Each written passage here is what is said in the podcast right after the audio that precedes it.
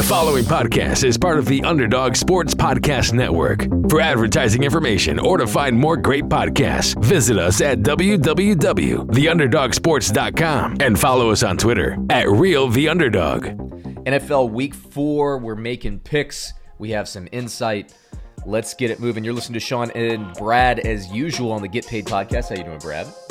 Good, brother. Week four has got some fantastic matchups. Very yeah, I would, interesting. say, I would say like week three to me was like a lot, and then we got another um, few matchups here that are really good. But now we're starting to get like the good teams that are like one and two, and then, so it's like the, the you know they got to get things going. they got to get on the board. Yeah, they got to turn it around. Yeah, we just got a nice Monday night football game. Although kind of the, the Chiefs were in control of that game, um, you know, pretty much all night. And. Uh, I'm not shocked by that. Um, it, it, but then again, I wouldn't have been shocked if Baltimore was con- in control the whole time. But Right. you know, everybody's kind of like thinking about. This is what happens. It happens every single year. You know, the top dogs who are the Chiefs. You know, they won Super Bowl champions. They've still won dating back to last season. Was this now? They're three and zero. Um, they won the last six, and then the playoffs. So they're twelve and zero out of their last twelve. But Right. everybody wants to talk about somebody else being the number one team. I don't know why we always do this. Yeah, I don't know. Maybe it's more in- interesting, creates more intrigue. Yeah. Um, but it's clear that they're they're the number one on the board for sure. Well, and to me, like I, I thought Baltimore, you know, they, they put up some points to kind of I don't want to say close the gap because again, I don't really think it was much of a game, but it's it's you know we know the chink in the armor of Baltimore. It's if you get up on a two score lead with them um, early in the game, it takes them out of what they want to do, which is run Sure. and ball control. And Sure. and Baltimore's well coached, and even two scores, you can still play your game plan. But if it's getting late and Lamar Jackson's got to like pinpoint pass, I don't mind him. I think he's better than he was last year. But you still get to the situation where you basically have Miles Boykin and Willie Snead as your second and third receivers, and you need better than that. And you can't Right, hit Mark right. Andrews over the middle of the field because you can't keep the clock moving. So you got to go to the outsides. You got to pinpoint. And then Marquise Brown, you can basically bracket him in in uh, cover two coverage. Who I like Marquise Brown quite a bit, but Baltimore is easily more easily neutralized when they're down late.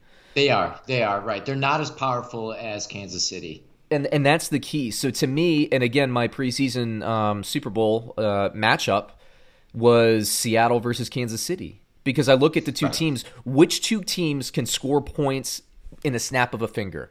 I mean, it's Kansas City and it's Seattle, and I like quite a bit. I like Tennessee. I like the brand of ball they play. I like Vegas. I like the brand of ball they play. But if they're down two scores with five minutes left, I'm sorry, Josh Jacobs, Derrick Henry, you're not taking over the game. Ryan Tannehill, Yeah. Derek Carr, you pushing the ball downfield? You know, you go Kansas eleven City five. just they look different, don't you think? When you Absolutely. watch them, they just look different. Their their receivers are so fast, and none of them are like, at least by my eyes, they're not prototypical wide receivers. They're all really small guys. You know, Tyreek Hill must be what five ten. He's not a big know? guy. He's not. He is not a big guy, but it doesn't matter. That's the crazy thing. He's just all those guys are beating everybody to the point. Yeah. and Mahomes puts it right there. He does, and, you know we. So Brad and I have all the lines, of course. You know, Bovada Sportsbook. We got all the lines, and we're kind of ready to go here. Um, I mean, it's just an interesting. It's just an interesting team, this Kansas City Chiefs, and I say this like they have speed everywhere. They have Mahomes, who's a baller, and they have Andy Reid, who's a tactician. I mean, he's just a, uh, like a like a, a strategy genius, a strategic genius, a strategery genius, and Yeah. You know that's like. I mean, you got Kansas City facing off against New England this week, which we'll talk about later Great matchup. great, matchup, because you got talent everywhere on both sides of the ball. You got both teams playing smart ball. At this point, I still give um, you know a- a little bit of an edge because usually I'd give the the the strategy edge to Bill Belichick, but Andy Reid it neutralizes that. It's like the two of them are the the smartest two head coaches in the league, so I love it. But we'll talk about that a little bit later.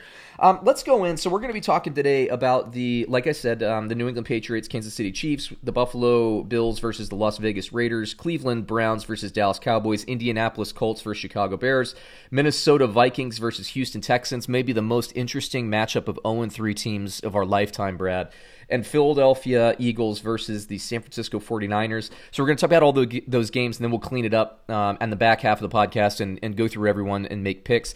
By the way, Brad, I caught up a little bit this week. Um, in terms of our overall thing, I think basically all the, the between the computer picks, me, you, and uh, David, who who does the other podcast with us and makes picks. I think we're all basically within a game of each other now. Three Cool. three weeks into the season, as usual, I started about fifty percent through the first two weeks of the year. I mean, that's just what I do, and then I get, over time I've been progressively getting better um, throughout Are the we rest all of the over year. 500? I want to know that.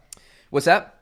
Are we over 500, the three of us? Oh yeah, we are. Um, I you know we we all had a pretty good week. I just had a better week than you and David did. Um, and uh, Rocco basically Rocco Bot and, and I crapped the bed last week. But again, it's it's week two, week one, week two. It's always a struggle for us because we use a lot of in season analytics. And you get all these weird things that happen. You know, during the first two weeks of the, the year, that skews the data. So I mean, now, would you ever have thought Minnesota would be 0 3? Right? No, I, mean, wouldn't have thought that. I honestly, I would have given you one and two, but zero and three, I wouldn't have thought that. Houston, way. I wouldn't have thought that either. Although, right. it, had I looked, thought they would have pulled out one of those. but had I looked at their schedule before the year, I, I, I think I actually would have picked against Houston. I think I might have. Um, Man, look at that schedule. It's the brutal. toughest three games to start with. they start, yeah, Baltimore, Kansas City, and Pittsburgh. The only reason all three of those teams aren't three and zero is because two of them, Baltimore, Kansas City, played last yeah, night. I mean, you got to figure that their schedule lightens up as we go, right? I mean, Yeah. they must have a, a Jets, a Jaguars. It's they've got to have a stretch where they could easily go five and one. Th- There's a problem though with the Texans. Is as bad as that opening stretch was, they still have four games against the Titans and the Colts, respectively, who I think are Yeah. pretty good teams. Yeah, right. I mean, the, the schedule definitely lightens, but it might be a tough year for Houston. Um, I mean, it certainly Well, has been so I mean, has anybody made the playoffs starting 0 3? Has that ever happened? I think it has, but it's very rare. Like maybe like I'm talking like one or two teams. Yeah, maybe once or twice, if ever. yeah. I mean, the, the statistics on 0 and 2 are pretty damning. 0 and 3 is is is it's a spicy meatball, man. It's a tough one to do. Well, let's just talk about Houston, Minnesota, since we are kind of getting there. So Minnesota, um, Vi- the Minnesota Vikings versus Houston Texans here. Interesting to me. Um, it- you know, look, the first two weeks, I forgot who Minnesota. I know they played Green Bay. I forgot who they got in week two. Was it? Um, I know they played Tennessee last week. I forgot who they got, but either way, I mean, the first two weeks they were having a trouble getting the running game going. I think last week against the Titans, they finally got it going. Um, teams are keying in on Adam Thielen, but Justin Jefferson, that rookie receiver, basically, when you look at it, it- although it didn't work out this way, but it was basically you trade the Stefon Diggs for the Bills' first round pick. They use that first round pick on Justin Jefferson. So they trade Stefon Diggs, who's balling out in Buffalo right now, um, for the right to pick Justin Jefferson. I don't, and I said at the time, I don't love that move for present day value, but future value, I, I get it. Um, Diggs, you know, he, he was kind of a locker room distraction last year. There was, are they going to trade him? He was and he wasn't, right? Was he the worst you ever saw? I mean, what was the problem? He wasn't there? the By way, worst, but you know how football coaches are, man. They just they just don't like that stuff. They don't like for wide sure, receivers. and it's it's not good for morale. It's not good for the locker room. By the way, the Vikings played the Colts in week two. Ah, there you go. And I like They the lost. Colts quite a bit. The, the Vikings have had. 11. It- I wouldn't say it's Houston Texans level, but they got jobbed by the schedule They've had too. a good, yeah. They've had a tough road of it, man. They really have. Yeah, and then not only that, but they got the Colts after a loss, after, a, in my opinion, a bad loss to the Jacksonville Jaguars. So, you know, the Colts were coming out. Their defense is good. Their offense is better than last year. So, the Minnesota Vikings, Houston Texans, I keep saying this, and even fans of their own fan bases, when they see this on YouTube or whatever, they'll comment and they say, ah, our team sucks. I don't think their teams suck. I really don't, which is why we're talking about this matchup. I don't think they suck. Look, the first five games they had Packers, Colts, Titans, Mm-hmm. Texans, Seahawks. right? oh, my gosh. Yeah, that's a brutal one too. It's not Houston esque, but it's it's brutal enough. And and remember too, Minnesota, and this isn't again, it's not a shock to me because we've been talking about this in the offseason. Minnesota, in addition to losing Diggs, which you were like you were up more up in arms than I was about the loss of Diggs. I thought the offense would be fine. The first two weeks they didn't look great.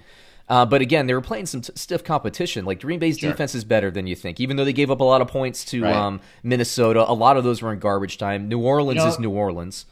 Yeah, go ahead. I, you know, you know why I thought it was a big deal for them because I don't think Kirk Cousins is that quarterback that makes everybody else better.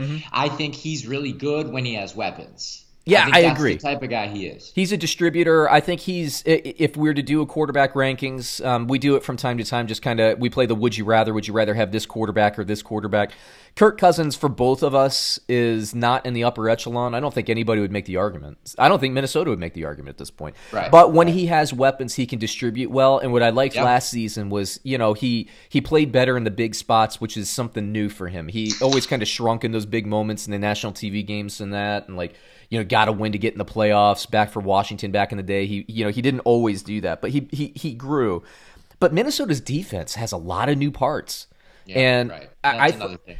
this is supposed to be the strength of the team and they're well coached and so what i've said all along brad even like the week before the season i said look this defense is going to take time green bay will be better than minnesota to start the year and then i thought that minnesota at the end of the year would be better than green bay although i'm, I'm walking that back at this point i think green bay's the real deal i, I love what lafleur is doing in green bay Me too. Um, me too. It looks uh, creative. It looks on point. They're flowing, Mm-hmm. hitting different guys deep, short. It's it's all working. and I didn't think he was creative last year, Lafleur. So I, I like the next step. You know, this this season two, this progression of the offense. I like a lot more what they're doing. Maybe there, there's a little bit of mind meld between him and and Aaron Rodgers and this yeah, weird yeah. pandemic Skype, you know, season. They spent a lot of time together, more than they probably honestly usually would, um, just on Skype. And so, anyway, Minnesota. I don't think they're a bad team. I did re- predict that they would make the playoffs. Although 0 3 in the NFC, it's super deep. I don't think that they can make the playoffs at this point, especially That's a tough hole, man. And, and in their own division, uh, Chicago's three and zero. three and zero, and they finally made that trade that that move to Foles. Um, right.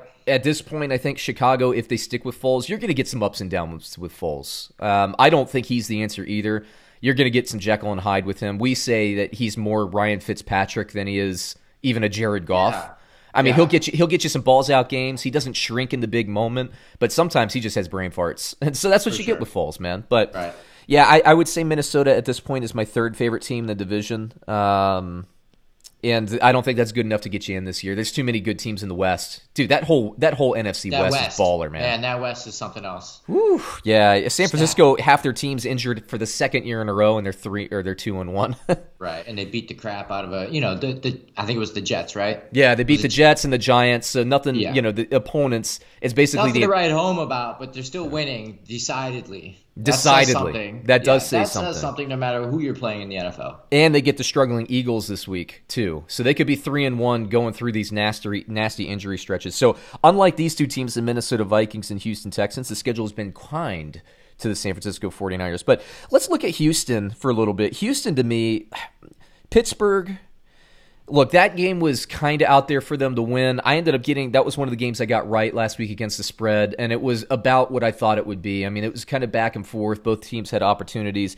Will Fuller played. That always makes a difference for Houston. But you know, trading DeAndre Hopkins. This is the game. Of, this is the game of two teams that should never have traded their top receiver. Um, Sure. DeAndre Hopkins, to me, like I understand the Minnesota situation because he wasn't public, Stefon Diggs. He didn't come out. He wasn't like a major distraction, but you knew behind the scenes there was grumbling and Minnesota was getting annoyed with him and they trade him. And you generally don't pay a receiver, and I don't disagree with that. And Stefon Diggs had money. He wanted more money. They got rid of him. Okay. Houston is, and DeAndre Hopkins, that's the one receiver in the league maybe one of two, but probably the one of one receiver that every time he asked for a raise, I'd give it to him. Yeah, right, right. He- he's he, just- he wasn't a locker room problem. He seemed like a good guy. He carried that team a lot. He did. He was the man. It's it's almost the same situation. These two teams struggling for letting their, their best player go. Yeah, Houston. I'm sorry if they had DeAndre Hopkins, they would have won that game last week. They mm-hmm. would have, and Yeah. I think you could make an argument they they would have been in the game more against the Houston Texans to begin the year. You know, losing him, he's the one receiver in the league. When they were playing with like TJ Yates and that ex Sure. Pittsburgh quarterback, I can't even remember his name. The guy was still putting up 150 yard and two touchdown games. Almost the- unstoppable. He's the only receiver I've seen in the last decade that you take your starting quarterback out, who's baller, and you place you place him with garbage, and he still puts up as good of numbers. Like his numbers don't decline because he's that good of a receiver. So to me, when he's going to management and he's saying I want to raise, like he wasn't doing the Terrell Owens crunches in the driveway and curls in front of the press thing. Yeah. He's just like I want to raise. He deserved it. Yeah, he absolutely deserved it. And so this is what happens when you get cheap on people. Yeah. And I think it was bad. I think it was bad. I think if there was a general manager there and it wasn't the head coach general manager combo of of, of uh, O'Brien, um, Bill O'Brien, Murphy, yeah, Bill Bur- O Murphy, O'Hall, Murphy, and O'Callahan. O- O'Brien, and Murphy. so if it wasn't that combo, I think they would have gotten something done. Trading him, Deshaun Watson, like he's he's still an awesome quarterback. He's still distributing the ball. He's still got Will Fuller, um, Randall Cobb. You know, gave, gave you a touchdown last week, but trading DeAndre Hopkins for a second round pick and David Johnson, who's on the tail end of his career. They were just trying to get rid of Hopkins because they didn't like the attitude. That's what it came down to. And that's what was happening with the New York Jets. You can't get along Yeah. with people and you trade them out, and then the, the, the wheels come off. And th- in the NFL, the competition is so fierce, and you got a better Indianapolis team, and you got a Tennessee team who I think is the real deal. Um, although they're There's something else. Yeah. I like them a lot. Yeah. so, again, Houston and Minnesota to me dropped to third in these divisions. I don't think they're bad teams, but Stefon Diggs, um, DeAndre Hopkins makes all the difference for these teams, and it has. It has. Yeah. Minnesota Yeah. would have won last week if they had Diggs. Right, and you know it's tough to know. I, I'm I'm starting to wonder exactly what you get with Deshaun Watson. Like, who is he? Is he is he more Kirk Cousins? Like, does he lean that way, or is he more um, Lamar Jackson and Patrick Mahomes? Like, where along the scale do we find that guy? And it's odd because he's been in the league for a couple years now, Yeah. what two or three, and and I still don't even really know. Yeah, I guess this would be his third year because Mahomes. He came in the Mahomes year. So I'm sorry, his he's fourth dynamic. year. He's, played three dynamic, but the, but the thing is, is that he's not he's not necessarily a winner to this point. He hasn't had a whole lot of success. I give him the benefit of the doubt there because he's won everywhere he's been prior to this. Yeah, I, I think yeah. I think the organization has failed him, and getting rid of Hopkins is another thing that's just like, why are you making it so hard on this guy? Because he's a really good quarterback, but who does he have to throw to? He's got Brandin Cooks, he's got Randall Cobb, and Will Fuller, who I'm sorry, he's injured every single game. If he's not, if he's playing, he's still banged up. Yeah, And you know, David and, and Randall Cobb, he's great, but he was a really good number two six years ago. Right, So, right. So what are you really getting from that guy? You know, Exactly. got- you can't have more than a year or two left. Yeah, and and you look at Patrick Mahomes, what the Chiefs have done. You know, these you surround him with superior coaching, and um, you know they make a and they make a concerted effort to get him weapons everywhere they can. Um, Sure. That's what Green Bay, That's by the way, right. used to do with Aaron Rodgers back in Randall Cobb's heyday. Uh, Russell Wilson, what have they done? They they gave him the contract. You get DK Metcalf and Tyler Lockett, who who as a combo, I'd put them against any other two combo wide receivers. combo. And DK Yeah. Metcalf is going to be a star for years in this league. He's just built physically. Eh, Houston's just doing the opposite. What are they doing for him? They're not I, doing yeah, I don't anything. know what I, yeah, I don't know what that is. It's kind of odd. yeah, I, I, you got your quarterback finally, and then you get rid of all the weapons. Know. I know. For years, they had weapons and no quarterback. Now they have the quarterback and no weapons. What's going on there? It's Right. crazy. Now this is the result, 0 and 3. Not even really competing. I don't think the games were that close, do you? Um, Pittsburgh was. Pittsburgh, Pittsburgh was. was closer, but it felt like that maybe Pittsburgh had it, you know, was in control of it. Well, they were down for a while, but once they got the lead, it was over. Like once the momentum shifted, they didn't have any counter. That was done, yeah. Yeah. Let me hit you with the line here. Um, you got to find it on my sheet. Where are you? Where are you? Okay. So Bovada has Minnesota plus four against Houston. Hmm. And you know, to me, this is a coin flip game, but um, I think this is going to be a bad, bad, bad year for Minnesota. I'm going to take Houston. Get on the board. You know, Houston. I like Houston. I like Houston, but four points. Man, I can't give any more than a field goal. Minnesota showed some signs of life. Finally, the offense gets going. You know, everybody was like, "Say, okay, Justin Jefferson, let's see if he can beat us," and he did last week. Let's see if he can do it two weeks in a row. Um, it, for me, it is kind of a coin flip game, but I feel like it's a field goal game. So I'm just going to take Yeah. Minnesota here. you You'll know, take- Minnesota is not inept, right? They're Right. not a dumpster fire. They can compete, but they're definitely missing that one punch that makes them dominant. Yeah. And maybe they'll get that if the, if when the defense because I think it's a win when the defense gets better from Minnesota. All right, Brad. So let's move it on to Indianapolis Colts versus the Chicago Bears. Another battle, by the way, of the AFC South and NFC North this week. Well, I wanted to talk about this game uh, because you know Indianapolis. Um, I'm not seeing here anything that I wasn't expecting to see in the season. Uh, Philip Rivers is si- a significant upgrade in the passing game to Yep. what Jacoby Brissett was last year. I felt the charge, um, the the Colts last year were um, were a team that could have made the playoffs if they had better quarterback play. Their defense is nasty. Their offense has more talent than you think. You add Jonathan Taylor, who I think is going to be another decade long star in this league. Um, I liked Parris Campbell, although he's gone uh, now. Indianapolis's wide receivers and tight ends keep getting hurt. You know, change change the record. I mean, it happens every year. Um, at this sure. point, we just got to expect it. T.Y. Hilton's he's healthy now, but he's going to be banged up against T.Y. Hilton. But Philip Rivers in this offense experience with Frank Reich as a coordinator, understands the concepts of the system. He's thrown for chunk yardage, thrown a couple interceptions. Again, that's kind of what I expect. Chicago now, mm. to me, is interesting. Mm, because very interesting. Finally, finally, they move on from Mitch Trubisky, which I was shocked. Well, it's funny you say move on because I don't know if that's what it is. Maybe it's just a, a minor replacement you know, for a couple games. Who knows? Yeah, I mean, you're right. They could go back. To, I, I, I sincerely hope for Chicago fans they don't do the quarterback controversy for the rest of the year. Well, kind of you know what's odd about football is if, if in a baseball game the pitcher starts playing like duty, you know, in the sixth inning, they pull him and put in a fresh guy. But for some reason, that's not the case in the NFL. And why can't it be? You know, the quarterback's having a rough day, put in the other guy.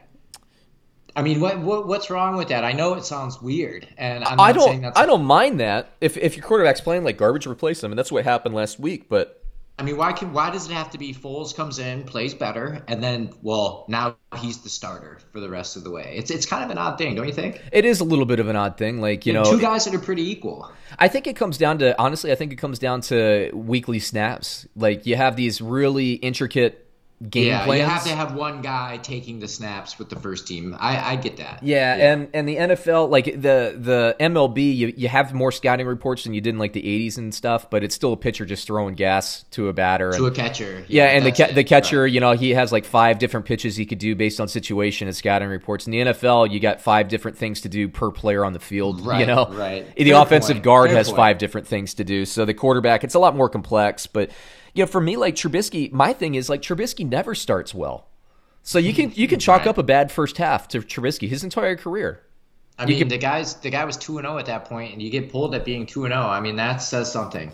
It does, and but he's two and zero with two, I think, backup wins uh, or at like second half wins. They just pull him, get rid of him. I've I've been saying this for a while. Like, why make the the move for Foles? You know what you get in Foles. Again, he's not a star in the league, but Trubisky, all he does, he uses his legs, which is nice, but all he does is just zero in on Allen Robinson. I know, I know. Now, there's He's- a game- God, it's just the, the fact that the Bears could have had Patrick Mahomes. I mean, how can a Bears Or Deshaun Watson, who we just talked about. Yeah, or Deshaun. And they traded up for him. I, I, I still can't believe they made that move because San Francisco didn't want a quarterback. They're like, ah, let, let me give you something to move up that one spot. San Francisco's like, you sure we want a defensive lineman? They're like, no, no, no, no. I want to trade up and get the quarterback. Just sit there. Like Miami did this year. Like everybody was like, uh, Miami, you got to trade up to number two to get Tua. Miami's like, yeah, we'll see if he, we we like Justin Herbert. We'll see if he drops. And he dropped. Yeah. That's Yeah. that is what happens in the draft sometimes. You got to hold Yeah. you got to stick to your guns. But that was an awful trade. But anyway, Chicago, I do think they're on the right track though. I think um, Nick Foles is better in this offense than Trubisky would be. I think in Nick Foles, you have more distribution of targets, which keeps defenses honest. Allen Robinson will still be good, but now Anthony Miller, who I think has been untapped potential his entire career, gets a lot better as a second receiver. I don't think a lot a lot of people like Bears fans know him. I don't know that a lot of people know who he is outside of maybe daily fantasy players. And Sure. um he's going to be a lot better. Jimmy Graham showed signs of life uh, with Nick Foles. I don't Yeah, that's right. He did. Yeah. I don't Cement love Shoes Jimmy Graham. catching touchdowns. I don't love him, but he's a lot better with a quarterback that can distribute the ball. So is he a game manager like a Kirk Cousins? Yeah, but he plays better in bigger moments than well, Kirk Cousins. well, I, I I wouldn't call him a game manager because Nick Foles will air it out. You're right. I think is that's fair. the difference, man. He will let it heave. Um, he doesn't play with a lot of fear, and he's not conservative. You know, like Fitzpatrick, Mm-hmm. You're right. not afraid to let it loose. They're kind of the same guys. I do- I think do from agree with that, that. standpoint. It gives them more options down the field. I think Foles is a slightly better version, slightly better version of Ryan Fitzpatrick, which I think for us it's it sounds like a hot take, but that's not the spirit of this. I think they I find them to be very similar because you get a little Jekyll and Hyde with both. You get a little let's push the ball downfield. You get some of the gunslinger in both, and some ga- some games you're going to get two touchdowns, four interceptions with Foles. You will get You those. know, it looks like when you watch Trubisky, he's afraid, right? Like the like the game's a little bit too big for him. I And agree. he's cautious and he's nervous and he's not making good decisions.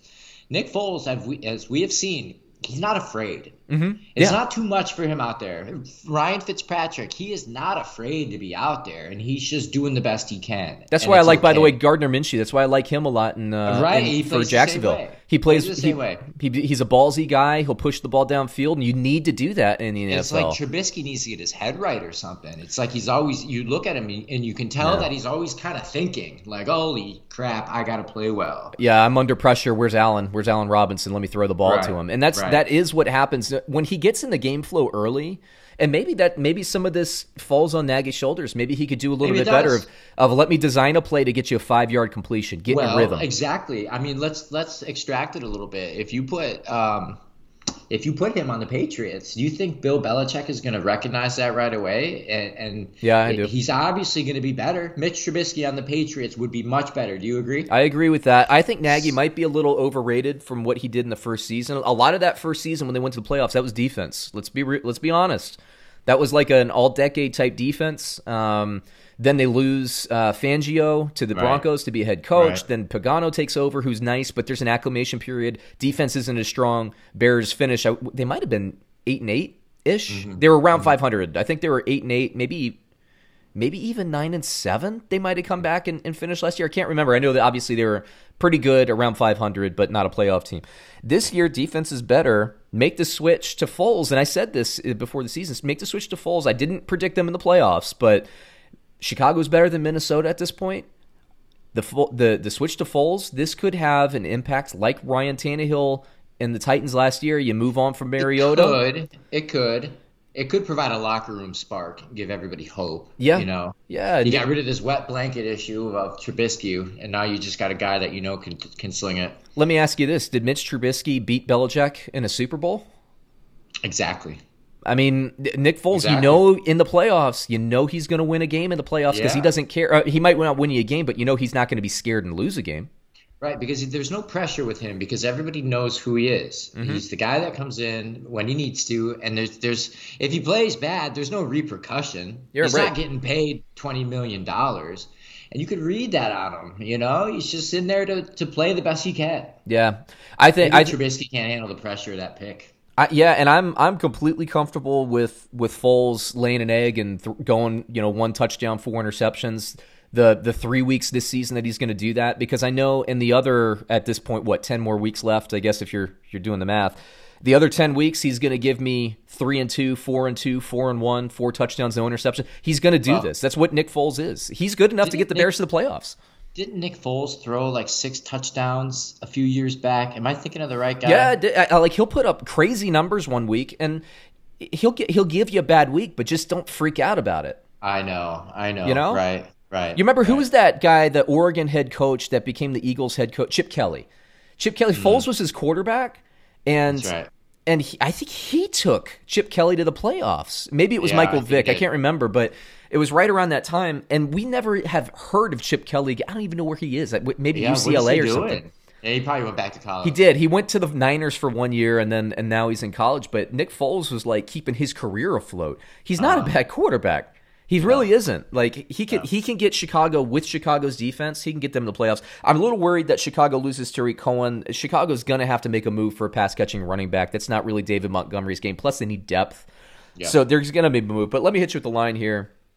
Uh, let's see here. Indianapolis, according to Bovada, is minus three against Chicago. What do you think? Indianapolis. I think the Bears lose. I'm gonna for the second straight pick, Brad. I'm gonna go the other way. I'm gonna say Chicago. Okay. I believe I believe in Nick Foles in this defense. I love Indianapolis. I do, and I think it's a field goal game. But I believe, Sean, that when they put Nick Foles in, that the defense wasn't prepared for Nick Foles. I I, think that they were really prepared for Trubisky. So it's like all of a sudden you got a guy that comes in there and he, he throws change ups Mm-hmm. constantly. yep, And I think maybe that had something to do with the success. Now, a team with a full week to look at what Nick Foles likes to do, I think they're going to have better success. And I don't think he has a lights out day like like you may be predicting. I don't know about lights out, but with the defense and with the extra efficiency in the offense, I believe that Chicago wins the game. So I'll take the points there. But uh, I think it's a close one. I think these are two very similar teams, uh, or at least in terms of evenly matched teams. Maybe not similar, Yeah. but evenly matched. Uh, let's move it on here. We got Cleveland, the Cleveland Browns versus the Dallas Cowboys.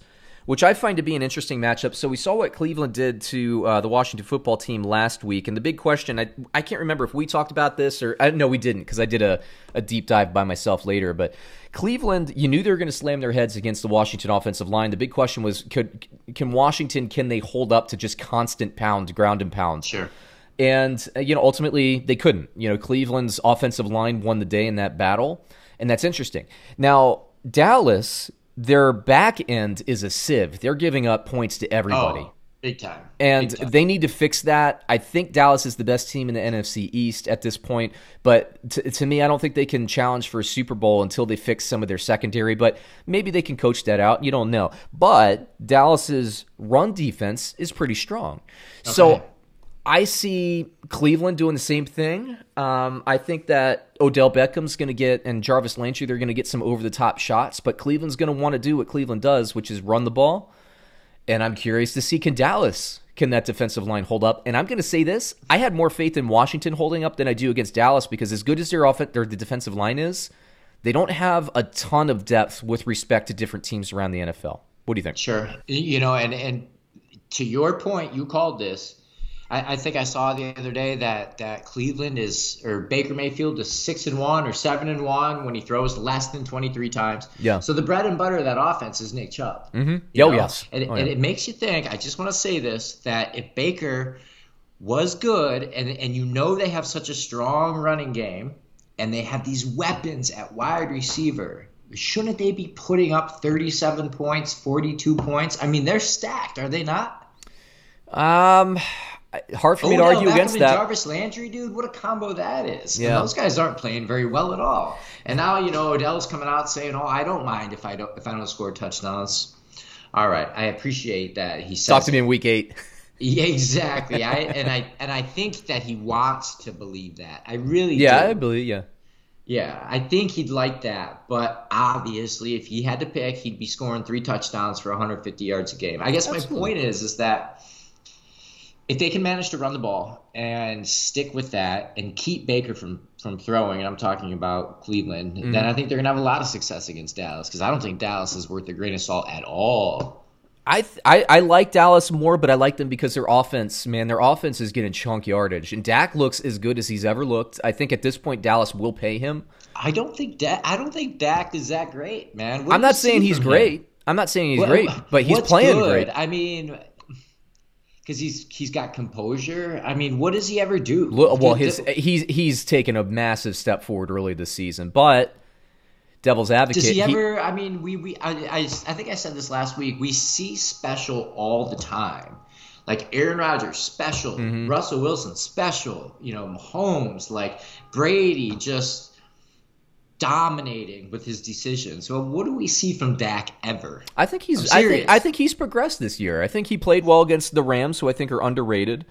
Um, and Seattle, their I mean, their back end was brutal. They're missing Adams, so they were able to get some stuff. But you know, he's really statistically taken an upswing. And I'm not a big stat guy for quarterback, but you know, he's he's not shrinking in moments that maybe he would have. Like the the the back and forth between him and Russell Wilson last week, I thought was a really good positive sign right, for his development. Let me.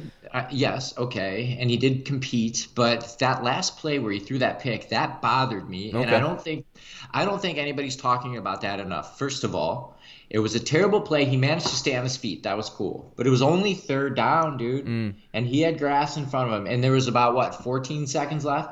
So essentially, he could have picked up yards on Yeah. his feet and then went out of bounds, but he just heaved it up there, you know. And I, I, I didn't like that. I thought that was a big mistake, and I think that he should have been criticized for it. But for some reason, nobody has. Yeah, that's a fair point. That's a fair point. You know, the interception kind of throwing the ball into double coverage. You did still have another play at your disposal. Um, but I'm look, I'm not saying he's Russell Wilson.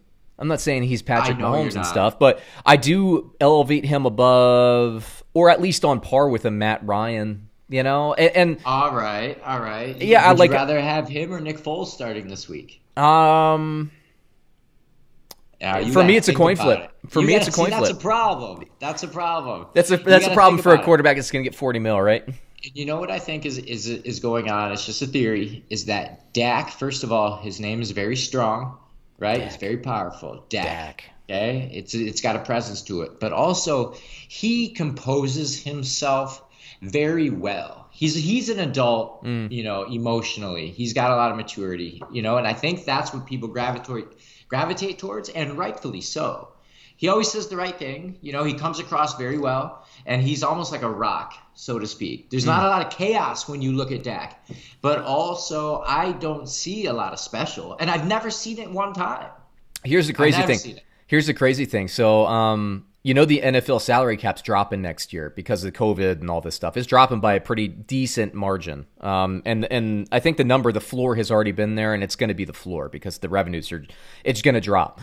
Meanwhile, Dak, if the Cowboys want to pay him, it's gonna probably I don't know. It's gonna be interesting because uh, like if I were Dak's agent, I I maybe roll the dice for one more year. Dallas, I don't think can do anything more than transitional tag on him because financially, like the the the economics of football are gonna be against him because of the salary cap dip.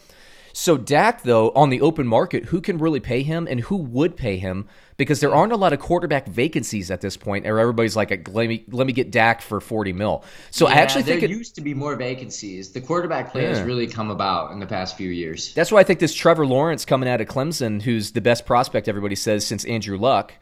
You know, he's this one in a decade quarterback. Like, who's going to be there? Like, do, do the wheels fall off in Carolina to the point where they get the first overall pick? I think Carolina's going to win too many games. I think who, maybe the Jets, but then they have Sam Darnold. I know they'll wipe out their coaching staff, but do, do they want to draft a new quarterback and move on from Darnold? Then what do you do with him? It's going to be interesting. It wouldn't shock me if the number one overall team likes their quarterback, like they just have a rookie and then they'll trade that quarterback for picks that and so you might see a good team you might see the patriots for like once in their life spend the picks to move up because cam's only on a one year deal Sure. going to be very interesting to see who does that but you know dallas dak are they going to pay him aren't they i don't think dak on the open market wants to take any less than 40 mil guarantee for five years this is a 200 million dollar contract could be I don't think he deserves it.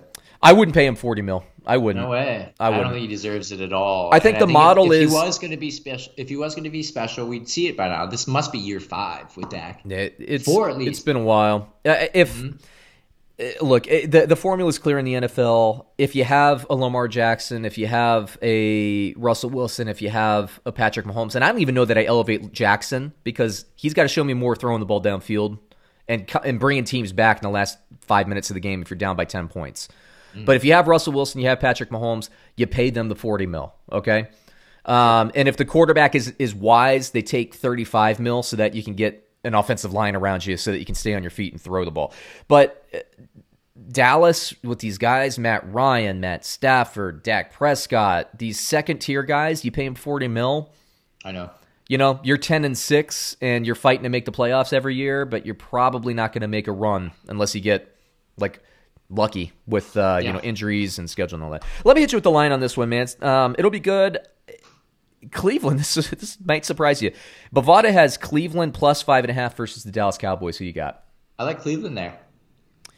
Yeah, it's hard for me to um, it's hard for me to go against Cleveland. It's a lot of points. It's a lot of points. I think A lot of points. I think Dallas wins a close one here because of their ability to pass. And I want to see. Ba- I think Baker Mayfield's going to have to beat Dallas passing, and that could very well happen with Dallas' secondary. Their issues right now, but I think I think Dak outplays um, uh, Baker.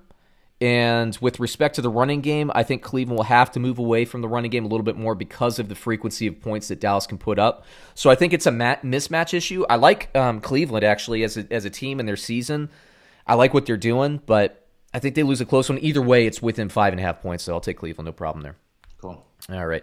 Let's see. Next game on the list, we have. Ooh, here's a nice. Actually, you, let me do the not so nice one. Let's save the best two for last. We got on Monday night fo- or Sunday night football. I think the Philadelphia Eagles versus the San Francisco 49ers in a game that if when the schedule came out, you're like, ooh, let's circle that one. That'll be a good one. Um, but San Francisco injuries across the board. Philadelphia injuries across the board. What I want to talk about is Carson Wentz is not looking good. What happened to him? I don't know. I was What is talking going on over there?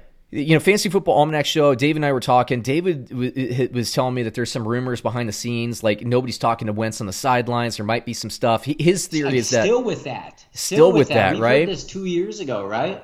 and they got What the is his second. deal? I don't know, man. They got the second round quarterback. I think um, uh, Jalen These Hurts. guys don't like him. I think so. It might be so. it.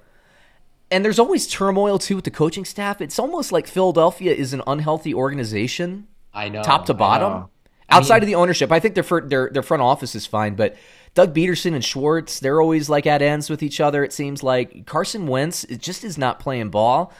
Yeah, I don't like the offense. Don't like them, and and also you'd have to think that an offense would have to like their leader. Yeah. And if, if they don't, they, they're not going to want to play hard for him. Or at the very least, if they don't like him as a person or his personality, they still better respect him. Because I, you know, there were there were some receivers back in the day that didn't necessarily like Aaron Rodgers, you know, rumors, right? Mm-hmm. But but I don't think they ever disrespected him. I right. think they always thought of him as a true leader and mm-hmm. respected that about him. Yeah. And, I, and, maybe these guys on Philadelphia are like, this guy's a putz, this guy's a tool. It, and maybe subconsciously they they don't try as hard for him. Who knows? Yeah, and there was there were issues, reported issues with his leadership too, like him showing favoritism and you know looking for like one guy, namely Zach Ertz um, right, on the field. Right, yeah. You know, and it doesn't help that this team can never find an answer at wide receiver. Somebody's always hurt. Like they can't do anything on the outside. So this offense is basically turned into two tight ends. Who, by the way, Dallas Goedert's hurt now two tight ends and a running back and maybe a pass catching running back. I don't like the offensive system what it's melded into, although it's hard for me to criticize Pederson because you got to look at the personnel. They had uh, some losses in in terms of like cuts and everything. Their situation in the cap is worse next year. I think things are getting bad for Philadelphia at this point. Meanwhile, San Francisco, same issue with injuries. They're always injured. You lose Bosa, you lose Solomon, two first round. Yeah. Um, and they still come out and dominate. Now, yes, it was the Giants and the Jets two weeks in a row, but they still dominate. Still. They're down to their third and fourth running backs, dominating in the run game. They don't have their starting receiver. They're still getting stuff in the passing. George Kittle's right. been hurt for the last two weeks. They're still getting, and then Jordan Reed went out last game. They're still getting productivity from Ross Dwelley. Top to bottom, there's like, it's next man up, and they're always playing well. Yeah. Yeah. So always. I look at these teams. It's just like they're kind of in similar positions personnel wise. San Francisco's always hurt, but they're always winning. Philadelphia's hurt and they're always struggling. Yeah, different culture. No one's ever talking about how they don't like each other on the on the Niners. You know, you just put a new guy in and, and they're, they're running the system. I didn't even mention Garoppolo. Garoppolo's out and they're, they're winning with the backup quarterback in Mullens. Exactly, exactly. And I, you know, I think they're going to win again this week. But I, you know, Wentz. Okay, so the, his receivers aren't there and and the players are hurt. Well, I'm sorry, but maybe 29 other teams are facing that same thing, mm-hmm. right? Uh, he's just been inept. He's maybe he's got the lowest QBR in the league to this point. Yeah, it's not so good. Let me hit you with the line on this one, man. You got the Philadelphia Eagles plus six, according to Bovada, versus the San Francisco 49ers. Who you got? Niners. I I take the Niners too. I think it's um, I think it's hard to pick Philadelphia at this point. When I wrote down the score, I look at these. I write down my own scores before looking at the lines. That way, they don't sway me like subconsciously or anything. I wrote down twenty six to six. Philadelphia, yeah, yeah. they're reeling. Losing Goedert hurts them even more. I like Greg Ward, you know, to, to step up, but you're talking about the San Francisco 49ers here. They're going to get healthy. Let's talk about this real quick. That yeah. year that Nick Foles won the Super Bowl, right? The year mm-hmm. that he mm-hmm. beat Belichick, right? They mm-hmm. were stacked. It was a great, great roster. And I last time they were that, healthy. okay, fair yeah. enough. But I believe that year Wentz was four and four before he got hurt. No, no, no. That was the year that Wentz was really balling out and he tore his like ACL. I think it was, was against it? the Rams. Yeah, they, they were they were really good that year, the Eagles. And then okay, then I'm mistaken. Yeah, it, that it wasn't that season. It wasn't that season, okay. and he came out and um and then Foles took over and yes, everybody I remember it now. Yes, yeah. yes, correct. Okay, Yep. Cool. Uh, let's move it on here. We got two games left we want to talk about. I love this one. We talked about Buffalo last week. The Buffalo Bills versus Las Vegas Raiders, I find to be a fascinating matchup.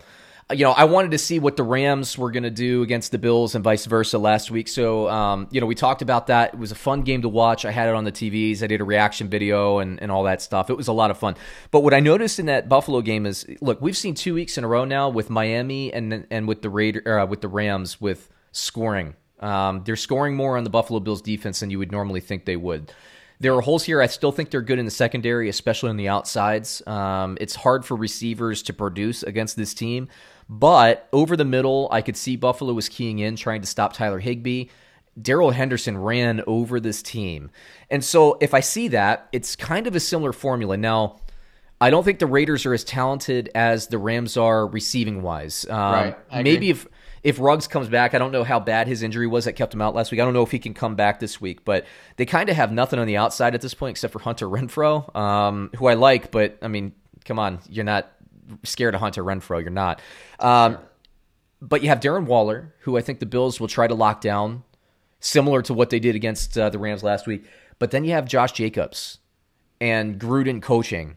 And if there's an opportunity here, Jacobs could go for 150. I know the, the the the bill. I'm sorry. I know the Bills will be more keyed in on stopping Jacobs, but I see this as strength for strength. Now, meanwhile, Buffalo, what have they been doing? They've been pushing the ball downfield. We talked about Stefon Diggs earlier in this show. John Brown might be hurt, but I like Gabriel Davis, the, that rookie. He looks pretty good. We'll see if John Brown's back or not. I'm not sure. I think Singletary will be used a little bit more this week, but oh, the the Raiders they have a more talented secondary than you think.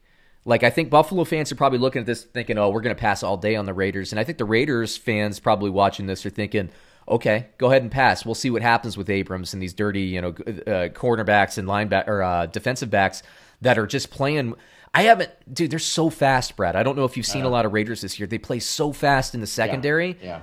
And Josh Allen's got a gun for an arm, and I love what Brian Daboll does. I think these are two very well coached offenses.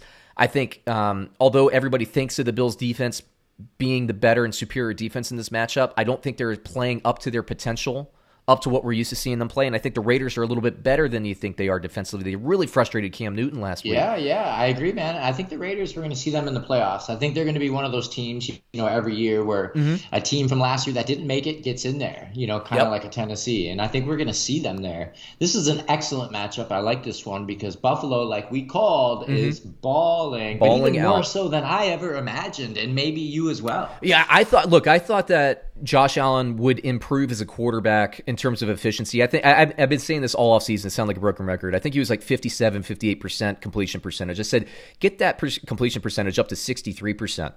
And this team is a is a twelve and four team. It's just that simple. Yeah, improve isn't the word, man. The guy's been been special, Crazy right? Good. Seen that from crazy good, making making incredible decisions and lighting it up. lighting it up, throwing dimes. I mean, in a pressure situation, that throw to Beasley on the sideline was insane. Yeah, Dropped it in there. right. And what so what I was thinking is what I was expecting coming into the offseason, you know, with the addition of Diggs, I thought, okay, Diggs and Brown will be good complements for one each other on the outs, on, on the outside. I was thinking that this team to create efficiency for Josh Allen was going to be using Cole Beasley a little bit more in the slot um, and Devin Singletary a little bit more of the backfield. What they've done is they've doubled down on this downfield approach with Stefon Diggs, and he's dude, Allen is throwing dimes. I don't know what he did this offseason, but I didn't. I thought there would be progression there, but he has significantly progressed this year. But I really think the Raiders match up well against this passing attack. I think this is a great matchup Yeah, and too. it, it really to me the whole the whole game comes down to because I think the Raiders I think Allen will throw a pick or two this week that he might not otherwise throw. Um, I think this game comes down to running. Will the Bills stick with Devin Singletary, maybe use him a little bit more? Because I think over the top will be a little bit more closed down than the Bills are used to seeing so far this season. And I think they will. I love Daboll as an offensive coordinator, and I think he's going to get some head coach interviews at the end of the season. How could he not? He's he's calling great games and Gruden, you know he's going to stick to the run. Can Buffalo withstand it for four quarters? Because I think it'll be a close enough game where we're going to get four quarters of Josh Jacobs. Is this going to be like a five yard per carry Josh Jacobs game? Is it going to be a four yard per carry Josh Jacobs game? game? If the Bills defense can hold Jacobs under under four yards per carry, but um, the Bills win. If he's at like four four and a half, I say the Raiders win. That's how I see it. Yeah, I think you know last week one big thing for them that we hadn't mentioned yet is um, the Bills could have gotten down on themselves. You know, they started to let that that game get away from them, and they still managed to pull it out. And I think that's going to be huge psychologically for them. Yes. Yeah. You know, you let you let yourself know that you can go through tough times and win, man. That's a big deal. And I love so Allen when, when the momentum had shifted, that was a BS pass um, or uh, interception call. It was like the worst interception call I've seen in years. It was Right. pathetic, Terrible. um, terrible. Al Riveron, you got Riverons. I mean, and what's going to be frustrating, Bills fans, is you're going to see another game this season where that exact thing's going to happen, and Riveron will be like, "Oh no, of course not." No interception because he just flips a coin every time. I think he has a magic eight ball up there. It's just Sure, it's awful. sure. I know. He's the worst. awful. We've been talking about this for two years. He's just the worst ever officiating head in the NFL in NFL history. He's awful. Uh, but anyway, after the interception, um, the Rams just start balling out. The momentum had shifted. Allen was pressing. You remember last year when we were kind of snickering in that Tennessee game when he did that like that the lateral, and we were we were like, what is yeah. he doing? you know, he's going he's going a little crazy. Well, he wasn't that level, but he was pressing a little bit, and I love Buffalo. They just they started working a little bit of easy stuff with Devin Singletary. Let's get you back in the groove, and then boom. Buffalo comes down, scores a touchdown, wins the game. Great. Character building, like you said, love it. Let me hit you with the line here, man. So let's see. Uh, Bovada has Buffalo minus three at the Las Vegas Raiders. Mm, I'm gonna go Raiders.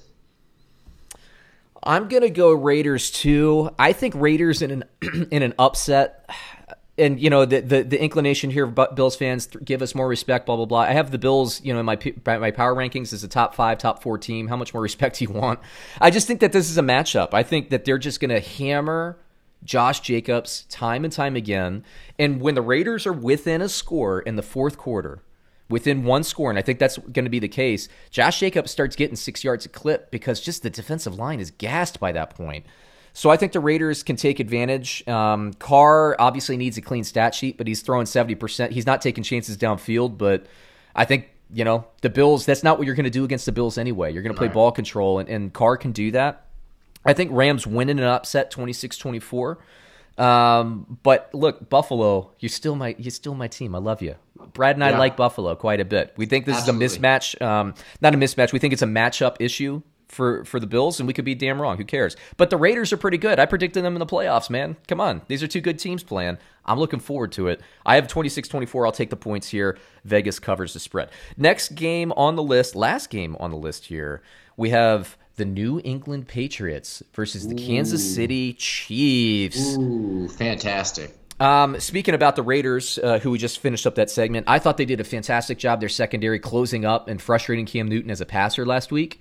And this is what you get with the Patriots. You know, I say probably 30 other teams in the league lose that game.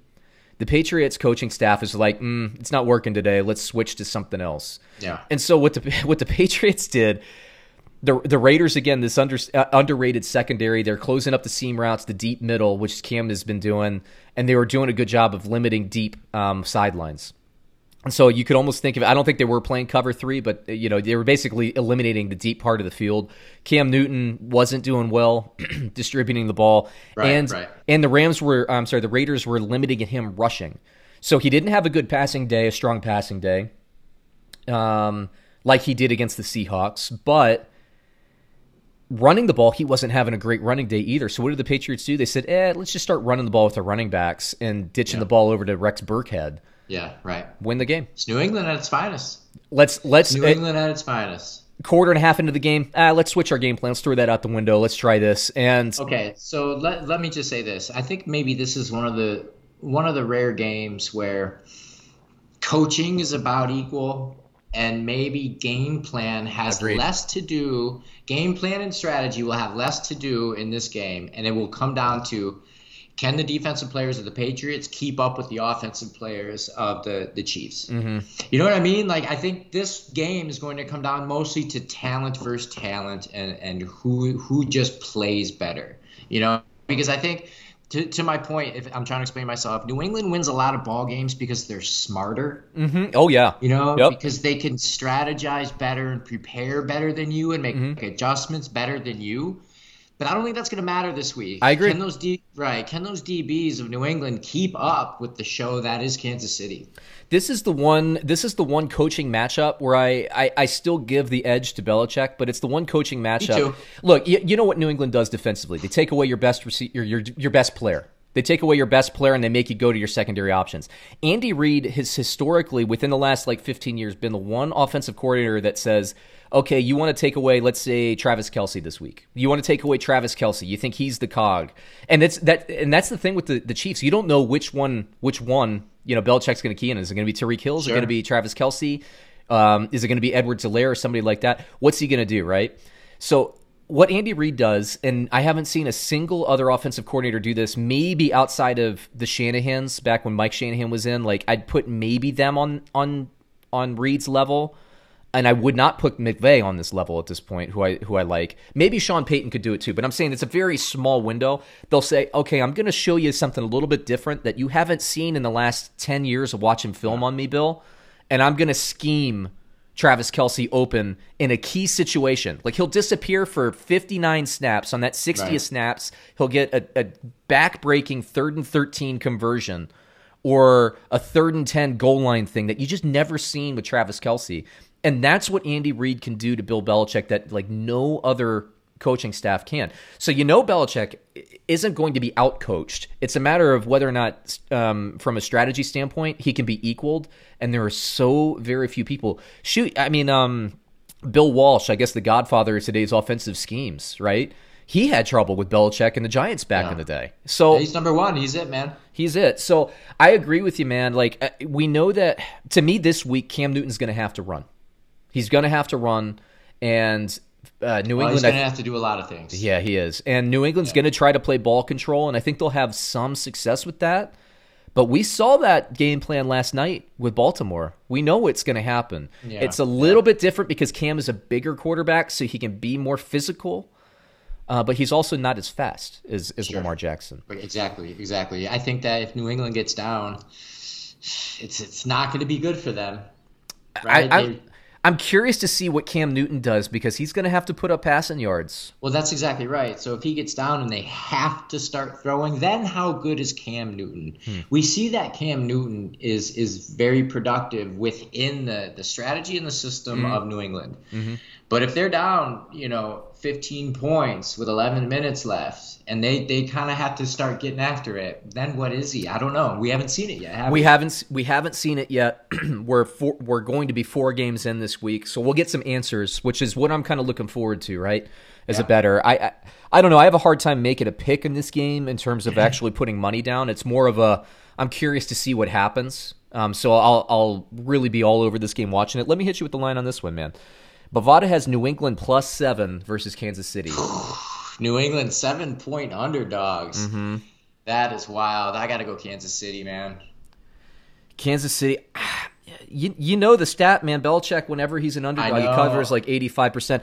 I, I wrote the, it's a silly pick, but before I just watched this guy Mahomes last night, dude. I just watched this magician, and it's like what? so good. He's, well, so, he's good. so good. I never seen that. He's so, so, good. Yeah, it's where it's coming from. Yeah, I think that. Um, yeah, I, it's a tough one for me. I wrote down the score 24 to 20. So I'm going to take New England in the points here, but I think Kansas City wins the game. Again, I'm just more interested to watch this matchup. It's a lot of fun. All right, so that's the the full boat of the kind of the deeper dives. Let's go in, Brad, um, and clean this up. Let's go through the rest of the games here. Uh, starting with Thursday night, Bovada has Denver minus three versus the Jets. Who do you got? Denver. Yeah, me too. Uh, Arizona, Bovada has minus four versus the Carolina Panthers. Arizona bounces back. I agree with that as well. Baltimore, Bovada has it minus 14 versus Washington. Ooh, I'm going to do something I rarely do. I'm going to take Baltimore. Yeah, that's a lot of points to lay, right? Yeah. We agree, man. I don't think I don't think Haskins is good enough to put up points. Yeah. And I think, I think this Baltimore dominate. run game will dominate. Yeah, they the dominate. Def- yeah. They dominate. I agree there. I agree. I don't love laying the points, but this is the rare case where I would. Uh, next game, we have Jacksonville, according to Bovada, plus three versus Cincinnati. Ooh, Jacksonville. Yeah, me too. We're uh, we're going tit for tat here. Uh, let's see here. The Los Angeles Chargers plus seven and a half, according to Bovada, versus the Tampa Bay Bucks. Buccaneers keep rolling, man. I agree with you. I don't like All laying right. seven and a half. I don't like the over a touchdown differential here, but I'm going to go Tampa, man. It looks like Brady's finally kind of locked in here. And, you know, Tampa Bay's defense is every bit as good as the Chargers' defense. And Justin Herbert, if he's going to play again, it's going to be tough. I, I, I just don't think the Chargers can score enough points to keep up. And I say defense versus defense is pretty similar there. Uh, let's see. New Orleans, according to Bovada, minus three and a half versus Detroit. New Orleans for sure. Yeah. Yeah, I agree Big with time. that. Bet of the week. Three and a half is a kind line in that one. Oh yeah. Look, I like I like that Stafford has Golladay back and all that. I, I get it, but you know, New Orleans, even without Michael Thomas, they'll be fine. Bra- Brees, he went through like six quarters of like trying to find his way without Michael Thomas. In the second half, he finally figured out against Green Bay. I like I like New Orleans in this game. Next game, one I considered talking about, um, but not so much. Uh, let's see, Pittsburgh, according to Bovada, plus one versus Tennessee. Hmm. Tennessee. I took Pittsburgh in this game, but man, I actually what I did is I went with the points. I thought I wrote down the score 24-24. I reconciled that whoever was getting the points in this matchup is who I'd take. Pittsburgh's getting the point, so I'll take Pittsburgh, and that's really just the think, risk. Yeah, I don't think Pittsburgh is that good yet, and I think that the combined record of their opponents is 0 9 or something like that. Yeah, I I agree, but I think Tennessee hasn't reached their potential yet either. I think Tennessee's defense is much better. I think Pittsburgh's offense is much better than we've gotten mm-hmm. so far. And by the way, Pittsburgh's defense is, can play a little bit better too. So I agree with you, Brad. I think I think Pittsburgh isn't quite there. I think Tennessee's not quite there. So we might get both of their best efforts this week. You know, who who comes off the bus willing to you know? I think Tennessee dominates Pittsburgh. I We'll think see. they kind of punch him in the mouth. I Wouldn't, it would I- not shock me. Would not Yeah, I don't think. Pittsburgh's been challenged at all this year. They, okay, so they beat the Texans, and that was a good win. But the other two wins were Giants and Broncos, and Yeah. they were great victories. Yeah, you're right. Just saying. You're right. You're right. It's a very, very compelling point, Mr. Brad. And you did call Pittsburgh as your upset pick to make the Super Bowl this year. So you're I not throwing did. shade I- against Pittsburgh, but No, it is what we see. I think this will be an opener for them, an eye opener. yep. Seattle, according to Bovada, minus seven against the Miami Dolphins. Seattle. Yeah, I like Miami. I think they're better than we think, but it's Seattle. Russell Wilson Wow. still on pace to throw for over 70 touchdowns, 14 touchdowns in his first three games. I honestly, Brad, think Russell Wilson throws for 60 touchdowns this year. Honestly. Yeah, I can think see he breaks that. the record. I'm not. Yeah, I'm not disagreeing. Uh, New York Giants, Bovada has it plus 13 against the Los Angeles Rams. Rams.